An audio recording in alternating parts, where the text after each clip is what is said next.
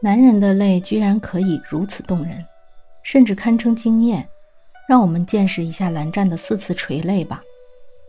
玄武洞中，蓝湛的泪，由于阴铁碎片现世，姑苏蓝氏寒潭的阴铁逃不过温氏的惦记，云深不知处被温氏焚毁。大哥蓝曦臣带着藏书不知去向，叔父蓝启仁重伤，蓝忘机的家一夜之间变成了废墟。其他仙门子弟此时避而不及，只有魏婴一而再、再而三地靠近他，要背他走，想办法让他在路上休息，帮他打水，给他敷药。在这个时候，蓝湛开始接纳魏婴，不再抵触和挣扎。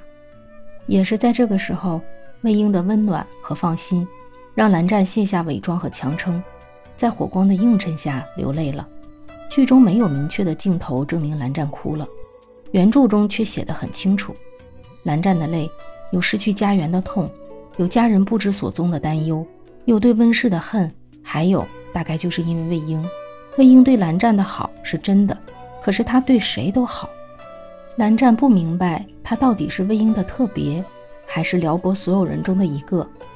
不过是十五六岁的少年啊，遇到这么多需要他承担的重担，好在蓝家人固定的作息时间帮了大忙。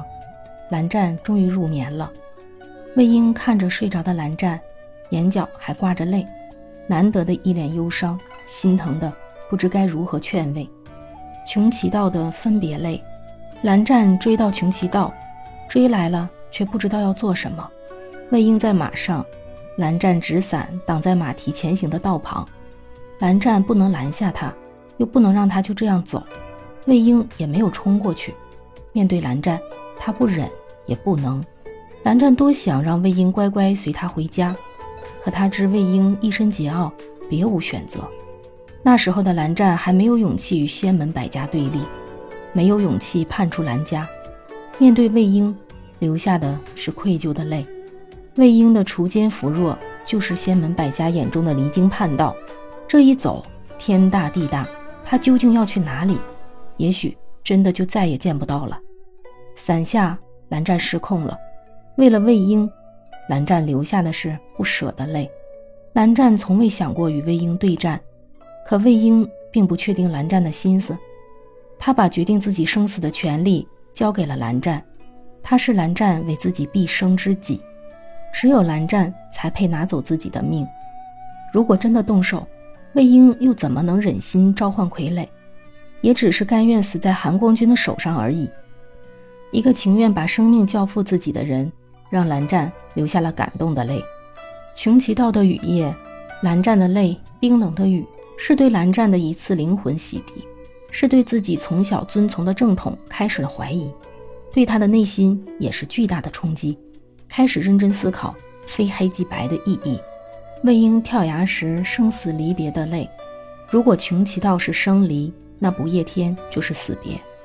绝望的魏无羡。站在不夜天的崖边，越笑越悲凉。这时候的魏婴觉得自己是失败的、狼狈的。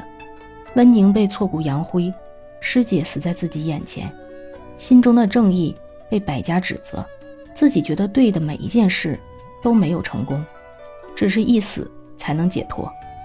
只有蓝湛飞身握住了魏婴的手，掉在崖边时，魏婴才有了一点点的留恋。这世间还有你。我唯一的不舍，是我最后的温暖。直到江婉银一剑下去，虽刺在崖边，更是刺在了魏婴的心上。蓝湛灵力耗尽，也再没有抵过江婉银夺命的一剑。这一刻，恨与悔，让蓝湛忍不住眼中的热泪。魏婴最后奋力甩开了蓝湛的手，就这样，眼睁睁的，他的魏婴跌入无底的黑暗。陈情令在《不夜天》这场戏的拍摄时候，先是肖战哭到体力透支，到跳崖这场戏的时候，我们观众哭，演员也在哭，无论是看的人、演的人，都是动了真情实感。王一博趴在崖边，久久不能出戏，情绪还在蓝湛的情感中。掉在下面的肖战就在不停地哄弟弟，比枪比心。这个时候的我们，演员望线已经不分彼此。无论古今，无论戏里戏外，让我们倾心的始终是心底刻骨铭心的真情，知道换丹真相的泪。魏婴回到蓝湛的身边，甜蜜似乎来了。可是当蓝湛知道了换金丹的秘密，听着温宁描述当时的种种，虽是迟来的消息，却句句剜心。蓝湛像是比一刀刀割在自己身上还要疼。那时的魏婴不只要承受身体上常人难以承受的疼，还要背负所有人的指责和质疑。最心痛的是，这所有人中也包括了蓝湛自己。想着过往的责备、对峙、执着的干涉、不信任，蓝湛后悔为什么不坚定地相信魏婴，这个现在像疼惜宝宝一样呵护的人。原来自己也曾伤害过他。看着倒在怀里的魏婴，蓝湛再也忍不住心中的悔、疼、恨。据说剧本中这段原本没有蓝湛的哭戏，可是没有一句台词的加持，没有撕心裂肺的表演，平静的外表下。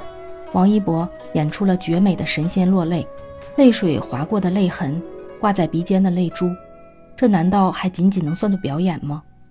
这一滴泪的破碎感，究竟是蓝湛留给魏婴的，还是王一博留给魏婴的，已经不再重要，因为无论是谁，他都成功的虐了所有观众的心。这时候的蓝湛是强大的，可也是无能为力的。他心中怨自己，怨江澄，可是对江澄。一个魏婴都要拼了命保护的人，他又能怎样？只能带他离开吧，从此两不相欠。